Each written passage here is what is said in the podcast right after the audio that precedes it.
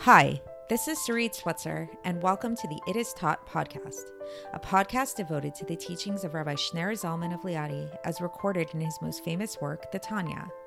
My hope for this show is to make these teachings accessible and relatable to the average person, regardless of prior Jewish education or affiliation. The episodes follow the prescribed daily study portions and are meant to serve as practical lessons in how to live your life as your true self and develop an authentic and powerful relationship with your Creator. I have personally experienced the effects the study of this work has had on me, and I'm excited to share what I can of this knowledge with you. So please join me on this journey of learning, self-growth, and connection with your source.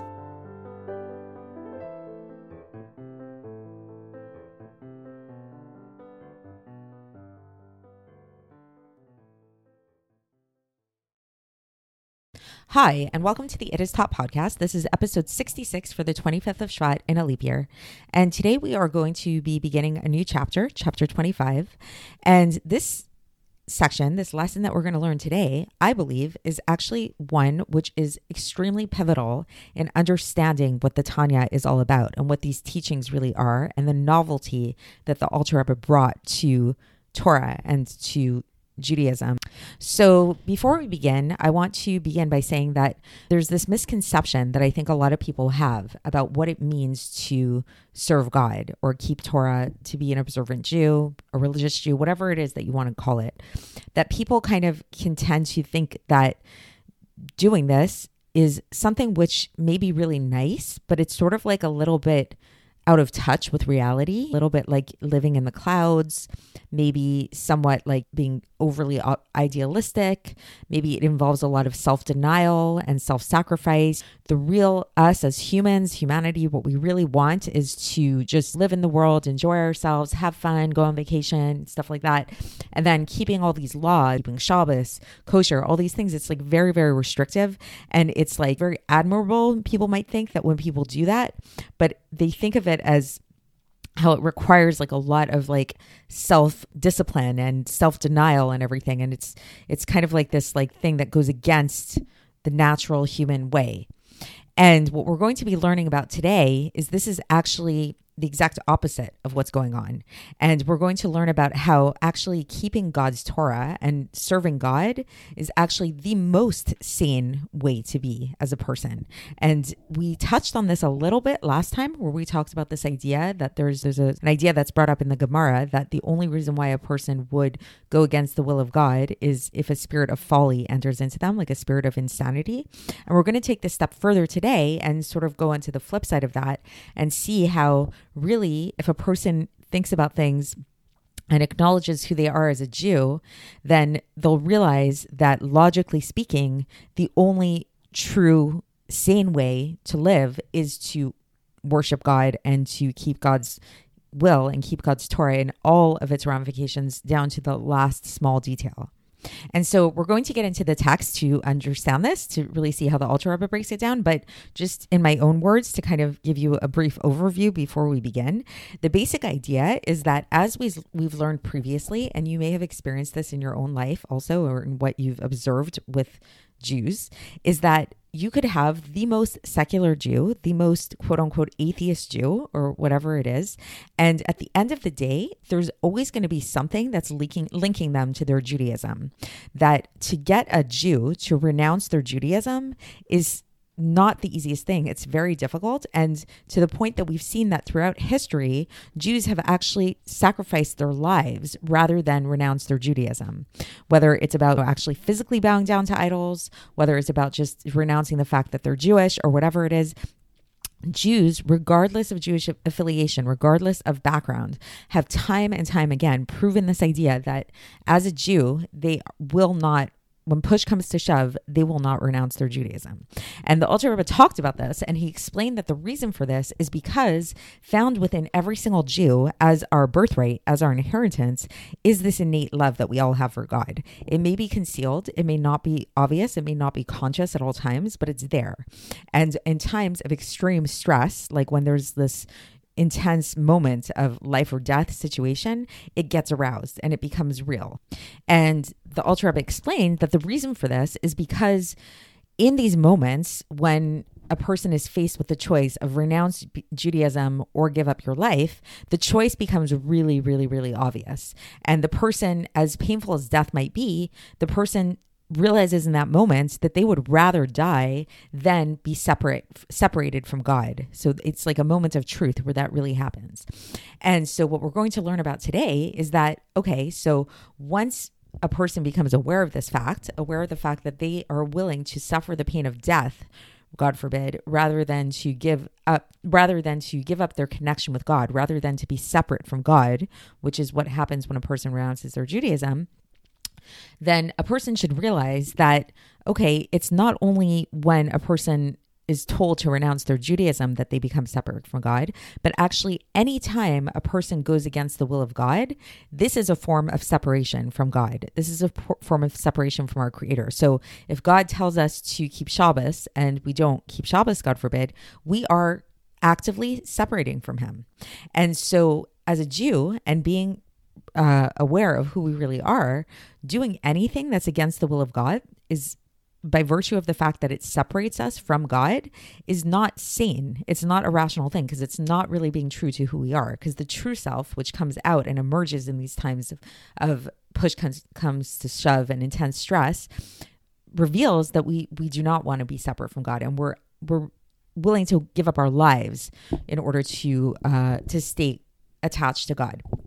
And so the logic here that the Alter Rebbe points out and reveals is that, okay, so think about these two scenarios for a moment and think about the two types of pain that are experienced. One is the pain of death, God forbid, somebody actually dying. So that's pretty bad, right? And the other one is the pain of having to forego some type of temporary pleasure. So let's say you really, really, really want to eat something and you're not allowed to eat it, and it's annoying and it's painful and you're just, but you're not allowed to eat it and you can't eat it. Which one is more painful? The pain of death or the pain of withstanding temptation? So when we break it down like that, it seems really obvious that the former is the one that's more painful. Like withstanding temptation comes, temptation goes. How painful is it really? It might seem annoying at the time, but come on. Whereas the pain of death is way more intense than that, right? So, but then the Alter Rebbe says, but nevertheless, we find that Jews are willing to sacrifice their lives to give themselves over to this pain of death rather than renounce their Judaism. But yet, when it comes to sacrificing a little bit of temporary pleasure, of temporary desire in order to get close to God, people don't do that. He's like, that's literally insane. It literally doesn't make any sense. So, I hope that makes sense to you guys. So it's like, basically it's like we're willing to give up our lives, but we're not willing, which is a certain type of pain and suffering, which is a very intense type of pain and suffering, but we're often not willing to endure the suffering of temporary withholding of pleasure. So let's see how the Alter Rebbe breaks this down in his own words, and maybe that will clarify it a little bit further.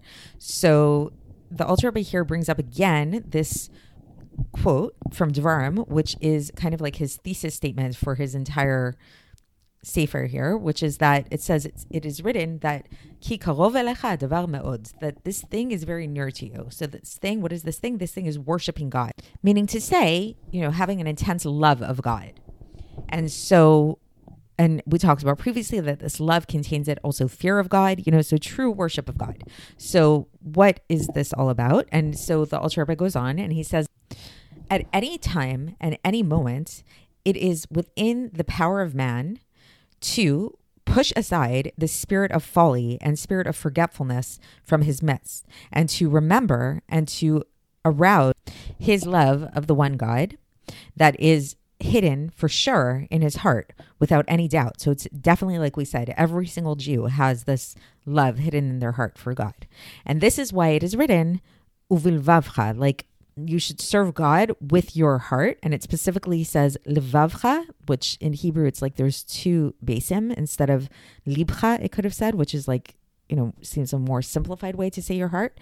And so he's saying that the reason why there are two basim in this is because this love contains within it also fear. or awe of God, depending on how you translate it. And what is this fear of God? Is this fear of not being separate from him at any time, from his unity and from his oneness, to the point that a person would actually be willing to give up their lives without any reason. Like, it's not a rational thing. It's not a conscious rational thing. That's something that's understood, but this is the nature of the godly nature of every single Jew.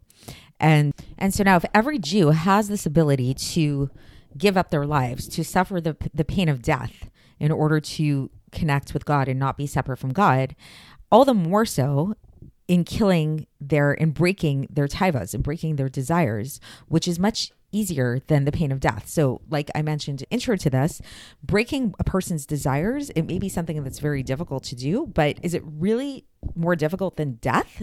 Like, come on. And so this is what it means. The Alter Rebbe says that this thing is very near to him.